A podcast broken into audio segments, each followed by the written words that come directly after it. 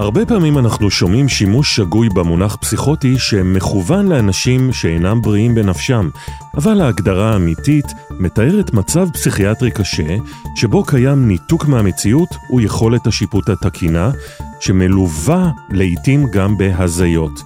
ההבחנה בילדים מורכבת הרבה יותר, ולעיתים אפילו שגויה.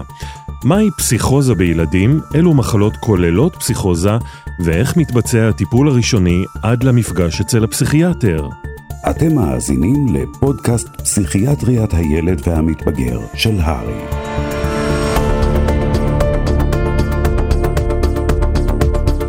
ברוכים הבאים לעוד פרק בפודקאסט פסיכיאטריית הילדים של הרי.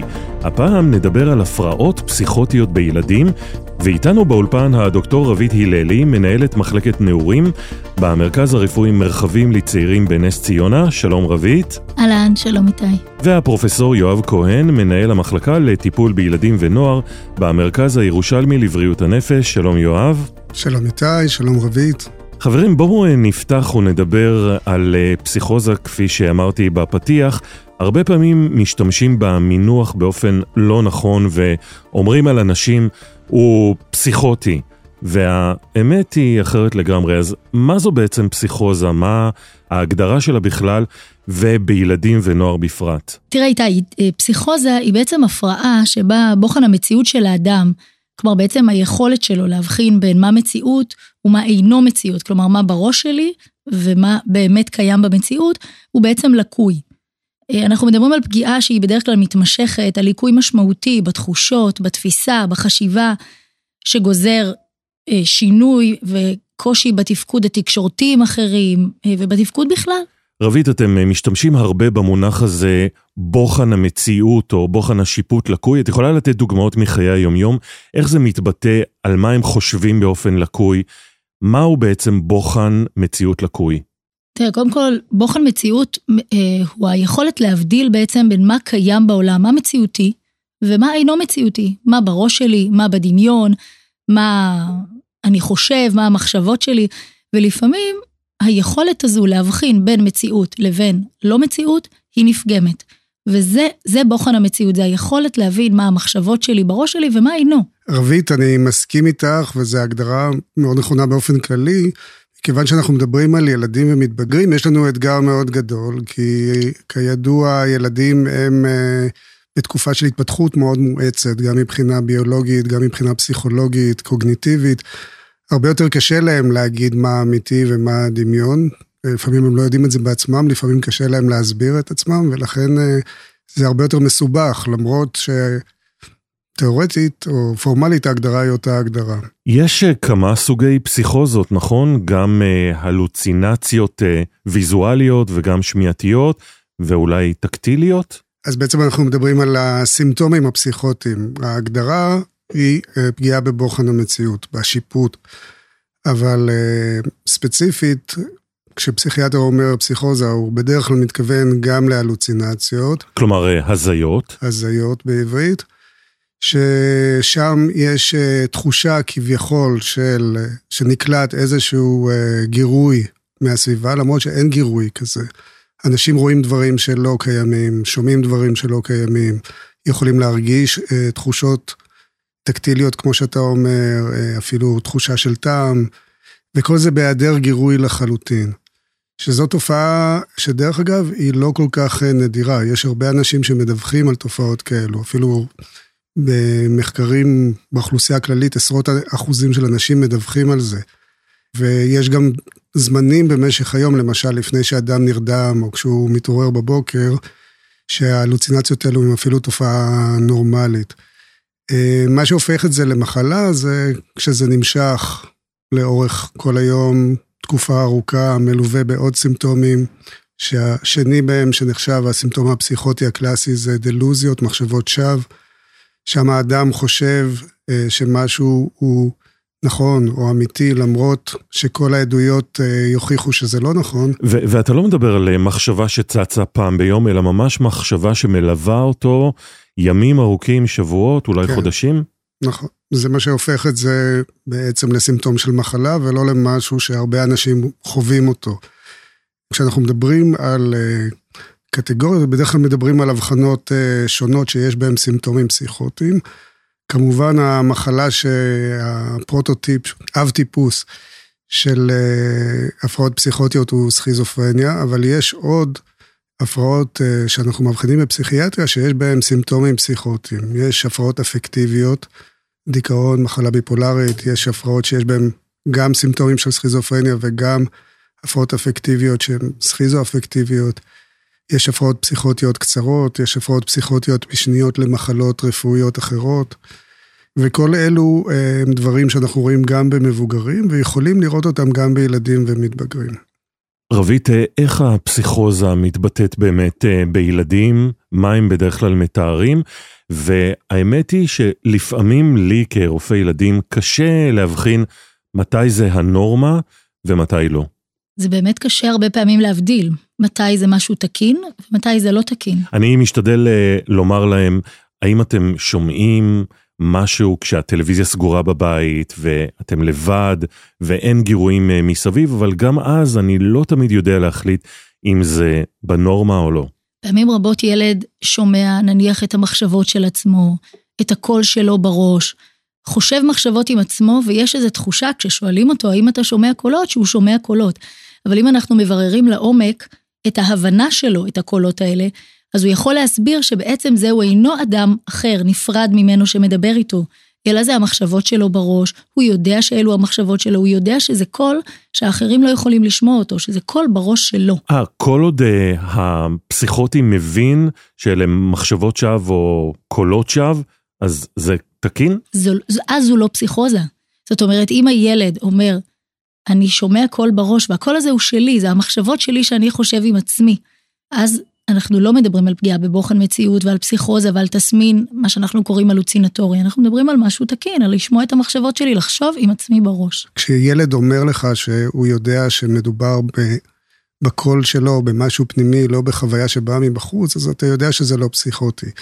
מה שעוד יותר מסובך זה כשילדים צעירים יותר, או ברמה קוגניטיבית נמוכה, או עם יכולת ורבלית נמוכה יותר, הם מתקשים להגיד את זה ככה, ואז קשה לך להגיד האם הוא באמת שומע קולות כי יש לו הלוצינציות, או האם קשה לו להסביר שזה קול פנימי. ויש דוגמאות לדברים אחרים שהם דומים לזה, יותר בתחום של אה, הלוצינציות, אנשים, אה, סליחה, של דלוזיות, אנשים שמספרים, ילדים שמספרים למשל על חבר דמיוני, שזו תופעה כמעט נורמטיבית בילדים. מספרים לך שיש להם אה, חבר שרק הם רואים אותו, רק הם יכולים לשמוע אותו, הוא בא אליהם כשעצוב להם ורע להם ועוזר להם.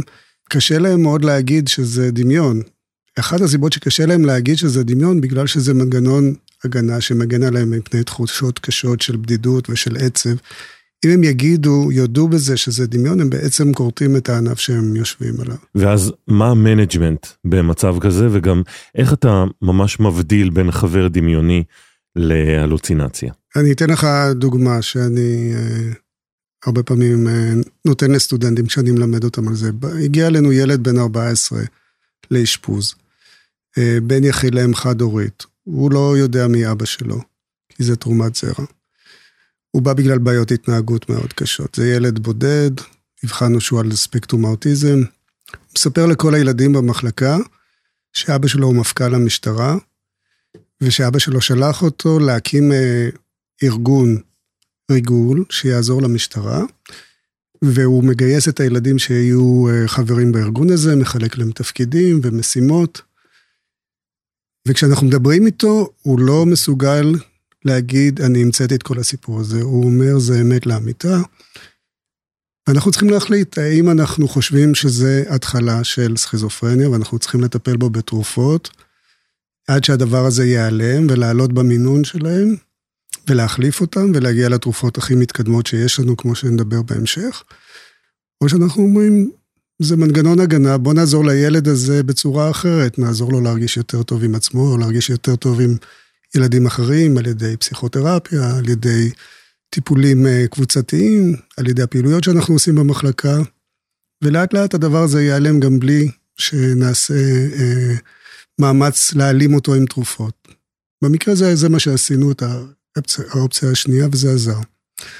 אבל לא תמיד אתה יודע, ואתה מתלבט, ויש דעות שונות לכאן ולכאן, והרבה פעמים דווקא הפסיכיאטרים הם אלו שלא רוצים לתת את ההבחנה של מצב פסיכוטי ושל תרופות. רבית, אה, גם אה, לכם קורה שאתם מתלבטים הרבה פעמים האם באמת מדובר בפסיכוזה או במשהו בטווח הנורמה? גם ההתלבטות של האם מדובר בפסיכוזה, איתי, או במשהו בטווח הנורמה, או אם מדובר בהפרעה אחרת. כי יש כל מיני הפרעות שיכולות להיראות דומות, והתפקיד שלנו זה להתבונן טוב, לקחת אנמנזה כמו שצריך, לחשוב את הילד הזה לעומק ולהבין באיזה, באיזו הבחנה אנחנו מטפלים. הרבה פעמים ילד מתאשפז עם פגיעה בשיפוט, עם איזושהי התנהגות שיכולה להיות אפילו ביזארית. אתה צריך להבין, היא נובעת מהבחנה של אוטיזם שלא ניתנה אולי עדיין, וזה יכול להסביר את הפגיעה בשיפוט. האם אתה מדבר על משהו פסיכוטי, על דברים אחרים, זה באמת, אה, זה, זאת השאלה הגדולה הרבה פעמים, מה גורם. אפשר אה, לדבר על שכיחות, נגיד אה, בכיתה של ילדים, לכמה יהיו פסיכוזות, לכמה יהיו הזיות? בסכיזופרניה השכיחות היא 1% באוכלוסייה. אבל זה שכיחות במבוגרים, וזו מחלה שמתחילה בדרך כלל בסוף גיל ההתבגרות, הבגרות הצעירה. אז אה, נדיר לראות אותה בילדים. בסך הכל נדיר לראות ילדים עם הפרעות פסיכיאטריות כמו דיכאון פסיכוטי, או הפרעה ביפולרית, או אה, הפרעה סכיזו-אפקטיבית, זה, זה דברים אה, לא שכיחים. ילדים שיספרו לך על חבר דמיוני, ילדים שיספרו לך שהם שומעים את המחשבות שלהם. ילדים שעברו טראומה, ולפעמים השחזור של הטראומה אה, הוא בא אצלם בצורה כזאת שהם שומעים, זה בדרך כלל נערות שעברו טראומות מיניות, הן שומעות את האדם שפגע בהם, מדבר איתם, לפעמים רואות אותו מול העיניים שלהם, במין מצב דיסוציאטיבי. אלו דברים הרבה יותר שכיחים. אז אה, אנחנו אה, תמיד חושבים קודם כל על הדברים השכיחים. אבל כשילד או מתבגר אה, ממשיך לתאר וגם להתנהג תחת ההשפעה של הדלוזיות, ההלוצינציות, הוא לא רק מספר לך שלפעמים הוא שומע קול, אלא אתה רואה תוך כדי דיבור איתו שהוא לא, בכלל לא, לא מרוכז בשיחה, מנותק. העיניים שלו הולכות למקום אחר, הוא שומע מישהו מדבר איתו והוא עונה לו, אז אנחנו אה, חושבים שזה באמת מצב פסיכוטי. שוב, השכיחות נמוכה, למשל, יש סכיזופרניה שמתחילה אפילו לפני גיל 12, אבל זה דבר נדיר ביותר, 1 ל-40 אלף. אז ככה שלענות על השאלה כמה בכיתה יש, אני לא אתפלא אם יש בכל כיתה כמה ילדים שיענו כן על השאלה האם אתה שומע לפעמים מישהו מדבר איתך והוא לא נמצא, או אתה רואה משהו שאף אחד אחר לא יכול לראות. איזה מהם הוא באמת פסיכוטי וחולה במחלה פסיכיאטרית קשה, זה יהיה הרבה יותר נדיר. דיברתם אה, על אה, סכיזופרניה ועל אוטיזם, יש אה, עוד מחלות שנכנסות כאן בהבחנה המבדלת או בקומורבידיות? יואב הזכיר, הזכיר פוסט-טראומה, פוסט-טראומה מורכבת, הזכיר עוד דברים, כאילו גם הפרעות אפקטיביות שהוזכרו, הפרעות שנדבר עליהן כמו OCD, יכולות להיראות לפעמים עם איזה תובנה, OCD עם תובנה מאוד ירודה, והמחשבות יכולות להיות מאוד ביזארית, גם יכול לבלבל אותנו. יש הרבה דברים. אה, אנחנו לא מתבססים רק על בוחן המציאות, אני אגיד שיש עוד הרבה דברים שאנחנו מחפשים בילד הפסיכוטי, כדי לאבחן האם הוא פסיכוטי כן או לא. זאת אומרת, הילד שמתייצג עם התסמינים. אנחנו כן מחפשים איזשהו קו שבר אצל הילד הזה, שזה משהו חשוב להגיד, הילד עד כיתה X, עד יום Y, היה פחות או יותר בסדר ורגיל. ופתאום מנקודה מסוימת התחילה איזושהי הידרדרות. קו השבר הזה, המושג הזה שאת מתארת עכשיו, הוא משנה לטיפול שלכם, ל management? למה חשוב לדעת מתי זה קרה? הוא משנה מאוד, הוא משנה קודם כל למתן אבחנה, הוא משנה להערכה של חומרת ההפרעה, של האם אנחנו מדברים על הפרעה יותר כרונית, האם אנחנו מדברים על משהו אקוטי, הוא מאוד משנה. משנה לראות האם הייתה נסיגה חברתית, האם הייתה נסיגה תפקודית, לימודית, חינוכית, האם הילד שהיה בעבר מתעניין בדברים והולך לחוגים ומשחק עם חברים, פתאום נסוג לתוך עולמו הפנימי, מסתגר בחדר, פחות באינטראקציה עם המשפחה, פחות באמת מתעניין בדברים, עושה דברים, זה סופר משמעותי מבחינתנו, אה, כדי לתת הבחנה, ואנחנו לא מטפלים לפני שיש לנו הבחנה בעצם, אנחנו לא יורים אה, להעביר כל מיני תרופות. אני חושבת שזה מאוד משמעותי. רבית, עוד דבר שרציתי להגיד, מעבר להבחנה המבדלת הפסיכיאטרית שציינת, אז צריך לחשוב כמובן לשלול אפשרות שמדובר במחלה אחרת, לא פסיכיאטרית, שפוגעת במוח. אה, למעשה כל מחלה שפוגעת בחומר אפור, ולפעמים גם בחומר לבן יכולה אה, להסתמן בסימפטומים פסיכוטיים. גידולים, אנצפליטיס, וכמובן שצריך לשלול את האפשרות שהילד נער נמצא תחת השפעה של אה, סמים, במיוחד סמים שהם הלוצינוגנים כמו קוקאין, PCP וכולי.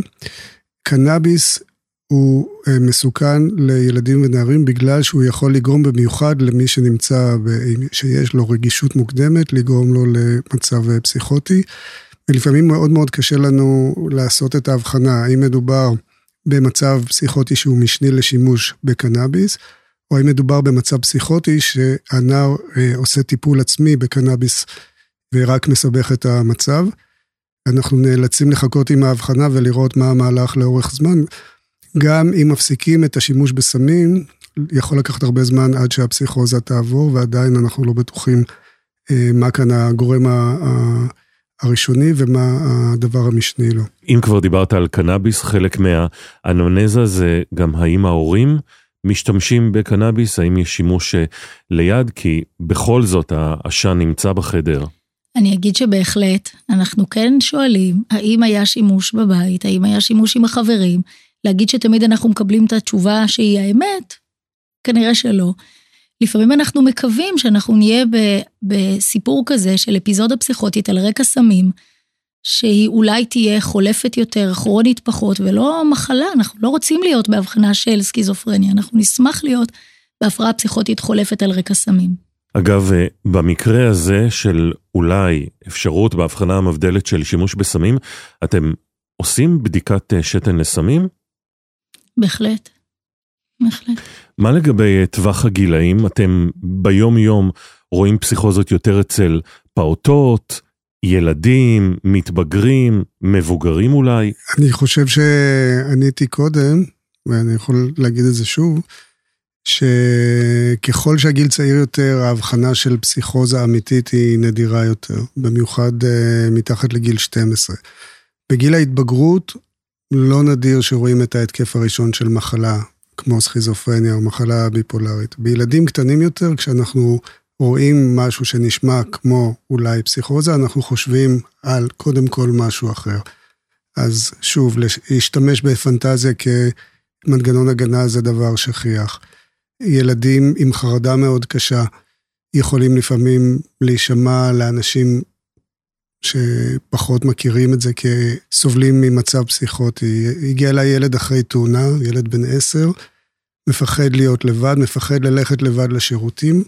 הוא ממש מפחד כשיצא נחש מהמים ויאכל אותו. ובלי שאתה, הוא, הוא בטוח שזה יכול לקרות.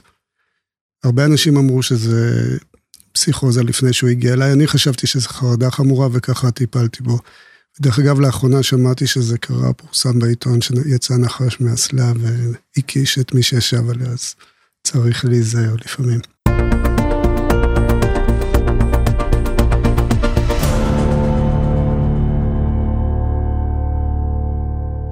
איך מאבחנים פסיכוזה? כמו שאנחנו עם כל uh, הבחנה פסיכיאטרית, אז אנחנו מאוד יורדים לעומק. אנחנו פוגשים את ההורים לשיחה ארוכה ומקבלים אנמנזה מאוד מקיפה אודות הילד מההיריון וההתפתחות uh, לאורך כל הדרך, מה היה המהלך שלו, איך הוא היה מבחינה חברתית, לימודית ותפקודית, כלומר גם עד כה, גם עד עכשיו, עד מה שאנחנו אמרנו שאנחנו מכנים קו שבר שהופיע בחיי הילד, וגם מה אחרי. זאת אומרת, אנחנו רוצים לדעת מי היה הילד לפני שהתחילה ההפרעה ומי הילד מאז, מה השתנה בחיים שלו.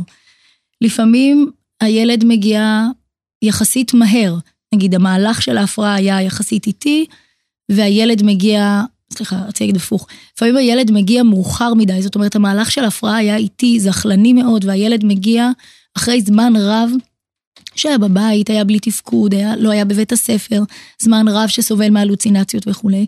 לפעמים אנחנו רואים אחרת, אנחנו רואים הפרעה שהתחילה בצורה מאוד מאוד סוערת, והנער יכול להתחיל לסבול ממנה ב, בתחילת השבוע ובמהלך, באמצע השבוע כבר להגיע לחדר מיון. אה, אז אנחנו ככה צריכים אה, להבדיל בין, ה, בין ההבחנות, בין המהלכים.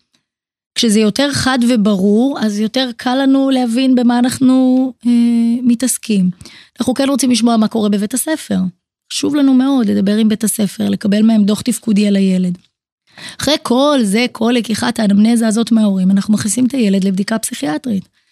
שהיא לא קצרה והיא מתנהלת כמובן אחרת בבני חמש ובבני חמש עשרה, זה סיפור אחר. ובעצם הבדיקה הפסיכיאטרית היא בעיקרה שיחה.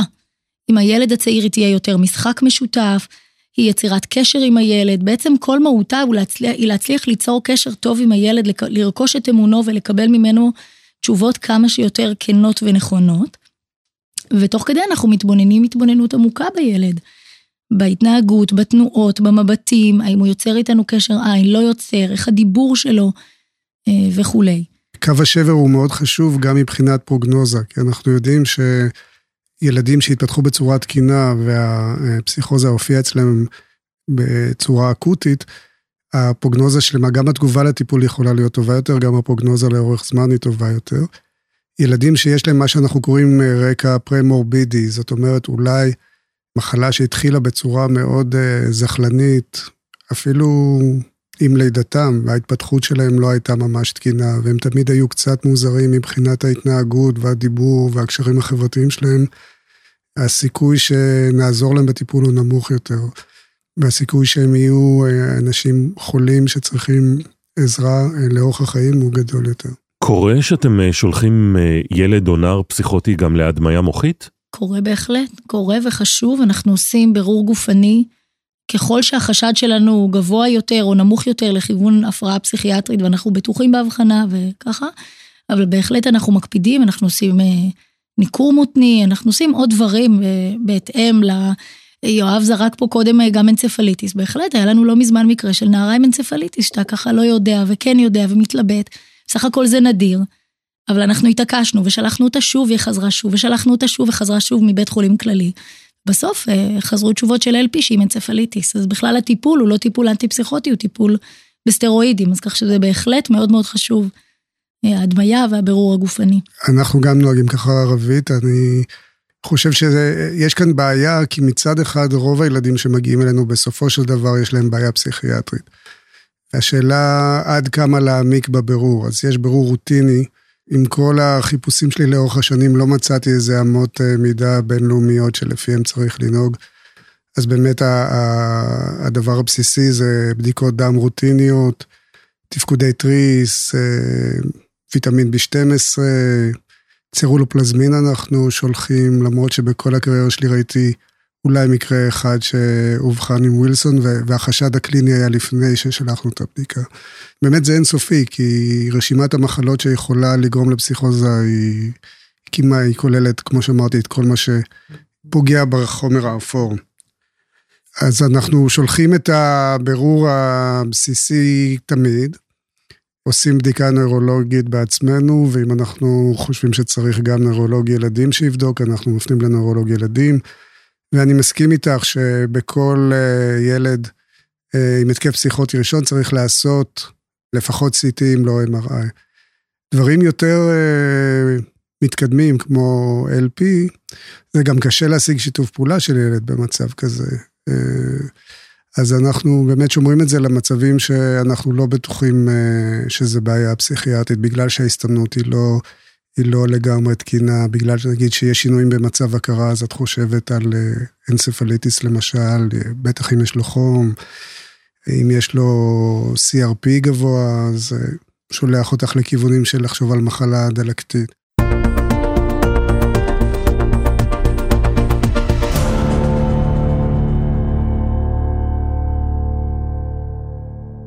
בואו נדבר קצת על הטיפול. איך אתם מטפלים בילד הפסיכוטי, והאם רופא בקהילה יכול אה, להתחיל טיפול בעצמו? קודם כל, אה, פסיכוזה זה באמת אה, מצב קיצוני, הייתי אומר מצב חירום מבחינת רפואה ופסיכיאטריה. אז אתה היית מצפה שרופא בקהילה שמזהה חשד לפסיכוזה, שיפנה למיון כן. פסיכיאטרי? לא למיון, תלוי ברמת החומרה והסיכון. כלומר, אם, אם הוא חושב שזה באמת לפי מה שהוא שומע, משהו אקוטי, סוער, מסוכן מבחינת ההתנהגות של הילד, או אם הוא לא בטוח, אז שיפנה עכשיו מיד שיראה אותו פסיכיאטר. אם זה דבר שיכול לחכות, הבעיה שלנו זה התורים במרפאות, אז אפשר גם להפנות לפסיכיאטר, אפשר גם לעשות דברים עד שהילד, נער, מגיע לפסיכיאטר, אפשר לעשות לו בדיקה גופנית, נורולוגית, לשלוח את בדיקות הדם שאמרנו, אם הוא כבר מרגיש בטוח, הוא יכול לשלוח אותו להדמיה מוחית.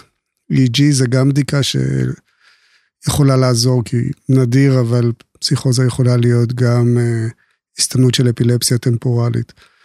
זה מה שהייתי מצפה מרופא משפחה, רופא ילדים. הפסיכיאטר יוכל לעשות גם את ההבחנה המבדלת בתוך הפסיכיאטריה ולחשוב האם, האם זו חרדה, האם זה דיכאון פסיכוטי, האם זה הפרעה ביפולרית, האם זה PTSD, האם זה דמיון, או פנטזיה כמו שאמרנו. ולפי זה להחליט אה, להשתמש בתרופות. התרופות שאנחנו משתמשים בהן נקראות תרופות אנטי-פסיכוטיות, אבל זה לא שם נכון, כי א', אנחנו משתמשים בהן גם לדברים אחרים. הדבר הנכון לקרוא למה שמשותף להם זה המנגנון פעולה שלהם, שהוא חסימה של רצפטורים לדופמין D2 במוח. אנחנו משתמשים היום בתרופות שאנחנו קוראים להן תרופות מהדור החדש, שיצאו לעולם בערך לפני 30 שנה, אז הן לא כל כך חדשות, אבל התרופות הישנות, שהן קיימות כבר 70 שנה, היו מאוד יעילות, תרופות כמו הלופרידול, שנקרא הלידול, או פרפנזין, פרפנן. זה תרופות מאוד יעילות, אבל תרופות שגורמות לתופעות לוואי נוירולוגיות שיכולות להיות מאוד לא נעימות, ולפעמים גם אה, בלתי הפיכות, ולפעמים גם מסוכנות לחיים. נגיד פרקינסוניזם זה הפיך אבל לא נעים.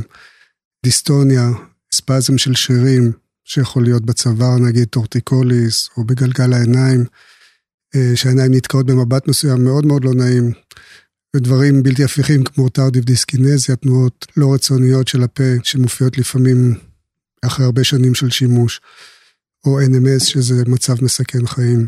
לפני 30 שנה הופיעו תרופות אה, שגם חוסמות את הרצפטורים ל-D2, אבל כנראה גם לסרוטונין. והן חוסמות את הרצפטורים לסרטונין, אבל אנחנו חושבים שבגלל זה הן פחות עושות תופעות לוואי אה, נוירולוגיות. אז יש לנו תרופות כמו ריספרידון, אה, ריספרדל, אה, אולנזפין, שזה זיפרקסה, קווטיאפין, שזה סרוקוול, אז תרופות אה, שהן יעילות, כמו התרופות הישנות, בלי תופעות הלוואי הנוירולוגיות, הרבה פחות. הבעיה שגם להם כמובן יש תופעות לוואי, והן גם יכולות להיות מאוד אה, לא נעימות ואפילו לא, לא בריאות, כמו עלייה במשקל, תסמונת אה, מטבולית, בגלל זה אה, היפרפרולקטינמיה. אז אה, אין לנו תרופה שהיא גם טובה וגם אין לה תופעות לוואי. התרופה הכי יעילה שעוזרת אה, גם כשהתרופות האלו לא עוזרות היא אה, קלוזפין, לפונקס. וזו תרופה שנותנים אותה אפילו בילדים אה, צעירים, אבל בגלל שיש בה סיכון של אגרנולוציטוזיס של אה, פעם היו אומרים 3-4 אחוז, היום אומרים 1 אחוז, שזו תופעת לוואי שהיא מסכנת חיים. זו תרופה, תרופה שנותנים אותה רק כשבטוחים בהבחנה של סכיזופרניה, ורק אחרי שמנסים אה, שתי תרופות לפני כן. וכדי לדעת אם טיפול עוזר או לא, צריך לתת אותו במינון מספיק ולמשך זמן של לפחות ארבעה, שישה שבועות. וכמובן שהשאלה כמה זמן להמשיך גם טיפול. אם, אם טיפול עוזר, האם להמשיך אותו לכל החיים או לתקופה ארוכה. אחרי התקף ראשון מקובל שנותנים את התרופות למשך שנה אה, לפחות. ואם uh, מדובר בהתקפים חוזרים, אז מומלץ לקחת את התרופה באופן קבוע, זה מאוד קשה לאנשים. רוב האנשים לא מסוגלים לעמוד בזה, הם מפסיקים את התרופות והמחלה חוזרת, ולפעמים לוקח כמה פעמים, שכל פעם גם יותר קשה להוציא אותם מההתקף הפסיכוטי עד שהם uh, מקבלים את זה שהם צריכים לקחת את התרופות לכל החיים. ויש גם זריקות אה, לטווח ארוך שמאפשרות אה, לשפר את הדבקות בטיפול. כמובן שחוץ מתרופות אנחנו גם נותנים אה, טיפולים פסיכולוגיים שהם בעיקר תמיכתיים ושיקומיים גם לנער וגם למשפחה שלהם. מה לגבי הדגלים האדומים שדורשים מהרפואה בקהילה להפנות לבית החולים? אני חושבת אולי נאמר קודם מתי לפנות בכלל לרופא. אז באמת ילד עם שינוי בהתנהגות, עם נסיגה, שהתקשורת איתו משתנה, שההורים מרגישים שהוא לא כתמול שלשום, שבית הספר מרגיש שאינו כתמול שלשום. בוודאי ילד שמדווח נניח על תסמינים שהם לא רגילים, כמו זהות שמיעה, פחדים שנשמעים חריגים, אז בוודאי אז יש צורך בפנייה קודם כל לרופא. ככל יכולתו של הרופא, כן, של רופא הילדים, להבדיל בין משהו פסיכיאטרי שמצריך פנייה לפסיכיאטר או לא, כי באמת התורים לפסיכיאטר הם מאוד ארוכים. במידה ומדובר במשהו מסוכן, קיצוני, התנהגות חסרת שיפוט, שמסכנת את הילד, ילד שעולה לגג, שלוקח סכין, שעושה דברים באמת מאוד מסוכנים, אז אנחנו לא מחכים לתור בפסיכיאטר בקהילה בעוד שנה וחודשיים, אלא אנחנו פונים באופן בהול להערכה פסיכיאטרית במיון. מה לגבי אשפוז כפוי? זה אפשרי בילדים, והאם קורה שאתם מורים על אשפוז כזה? אשפוז כפוי זה נושא מאוד מאוד טעון, אולי אחד הנושאים הכי טעונים בפסיכיאטריה, והוא נושא גם מעניין מאוד. אני חושבת שבואו נדבר על ילדים ונוער, כן, לא על מבוגרים. בילדים ונוער, בשונה ממבוגרים, שיש אה, חוק הטיפול בחולי נפש והוראות אשפוז, לנו יש גם את חוק הנוער, שבעצם מאפשר את אשפוזו של קטין במידה ונשקפת סכנה לחייו, או סכנה להתפתחותו התקינה, שזה משהו שהוא קיים כמעט ברוב ההפרעות הפסיכיאטריות. ועכשיו, בהרבה מצבים באמת יש סכנה להתפתחותו, התנהגות חברתית שהיא מסכנת אותו, היעדרות ממושכת מבית הספר. והשאלה היא אם אנחנו רוצים להפעיל את החוק, אם אנחנו רוצים להפעיל את החוק ולאשפז אותו בכפייה. אני יכולה להגיד עלינו, אה, על בית חולים מרחבים, על נס ציונה, שככל שניתן אנחנו מאוד מאוד נמנעים באשפוזים בכפייה, ומשקיעים הרבה מאוד זמן, לפעמים ממתינים עד להבשלה של ההורים ושל הילד, מנסים להסביר את הצורך באשפוז, למה צריך להתאשפז עכשיו, למה זה חשוב, מה האלטרנטיבות. האלטרנטיבות היא שמירה כזו או אחרת בבית, אה, היעדר תורים בקהילה וככה. אני יכולה להגיד שאצלנו במחלקה, מתוך 30-35 בני נוער שיש לנו, כמעט אפס מטופלים נמצאים בכפייה. זאת אומרת, אנחנו מצליחים בפעולת השכנוע, היא האומנות שלנו, זה, זה המקצוע שלנו, להצליח לדבר גם למטופל, הסוער, הפסיכוטי, לשכנע אותו כן להיות איתנו ולקבל טיפול. רבית, אצלנו דווקא הייתי אומר ששליש מהמטופלים הם מטופלים בניגוד לרצונם. עכשיו, חלק זה כאלו שפשוט ההורים שלהם לא יכולים לתת הסכמה, אז אני לא יודע אם כללת גם אותם. כי ילד שההורים שלו מזניחים אותו, או אפילו מתעללים בו, בית המשפט אה, מתערב ומוציא אותו מחזקת ההורים, ואז מי שנותן את ההסכמה זה בית משפט. ויש לנו ילדים כאלו, אולי באמת פחות בילדים שסובלים מפסיכוזה, יותר במקרים אחרים.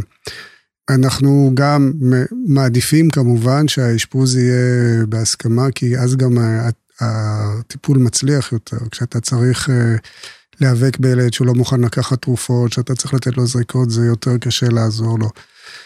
אבל לפעמים אין ברירה, ולפעמים אתה יודע שאם לא תפעיל את הכפייה, אז הילד, כמובן, אה, ההתפתחות שלו תיפגע, וגם יכול להגיע למצבים מסוכנים. יש לנו ילד כזה שגנב את האוטו של אבא שלו, ובגיל 16 בלי רישיון נסע למרפאה, כי הוא הרגיש שהוא צריך ללכת לראות רופא, ועשה תאונה בדרך. אז אשפזנו אותו בכפייה למרות שהוא לא רצה להיות מאושפז. זהו חברים, הגענו לסוף הפרק על uh, הפרעות פסיכוטיות. תודה רבה לפרופסור יואב כהן ולדוקטור רבית הללי. יש לכם uh, מסר לסיום למתמחים או לרופאים בקהילה שחושדים במטופל כזה, והתור אליכם הוא כמובן לחודשים קדימה? אז אה, איתי, קודם כל יש לנו באמת בשורה משמחת שהיא כמעט בהזמנה. כי מתוך ההבנה שבאמת יש צורך מאוד גדול ואין מענה מספיק, אז משרד הבריאות החליט ממש בימים האחרונים לפתוח יחידות להתערבות במשבר, שהמטרה שלהם זה לספק מענה רפואי זמין למקרים דחופים. זאת אומרת, ילד שיצטרך מהרגע להרגע עזרה, יוכל להגיע ותוך 24 שעות להיקלט ביחידה כזאת. יוקמו כמה יחידות כאלה בארץ, בין היתר אצל יואב באיתנים ואצלנו בנס ציונה. ואז יהיה אפשר לפנות ולהיעזר ביחידות האלה שייתנו ממש מענה מהרגע להרגע, מהיום למחר. זה ממש אה, אחד הדברים המשמחים שקרו לאחרונה. כמובן שנצטרך אה, לראות מאיפה אנחנו מביאים את הרופאים שחסרים ואת הפסיכולוגים שחסרים ולאייש את היחידות האלו. והן יהיו, אנחנו מדברים על פסיכוזה, אבל הן יהיו מיועדות לילדים ומתבגרים בכל אה, הקשת של הבעיות שמביאות אותם אה, להיות זקוקים למענה פסיכיאטרי. באמת אה, בשורה אופטימית וחשובה, תודה רבה שוב לכם. ואתם המאזינים מוזמנים להאזין לכל הפודקאסטים הרפואיים שלנו וגם לעקוב אחרינו בפייסבוק, בטוויטר ובאינסטגרם עם כל העדכונים והחדשות שלנו בהארי. תודה רבה על שהאזנתם לנו ונתראה בפרק הבא.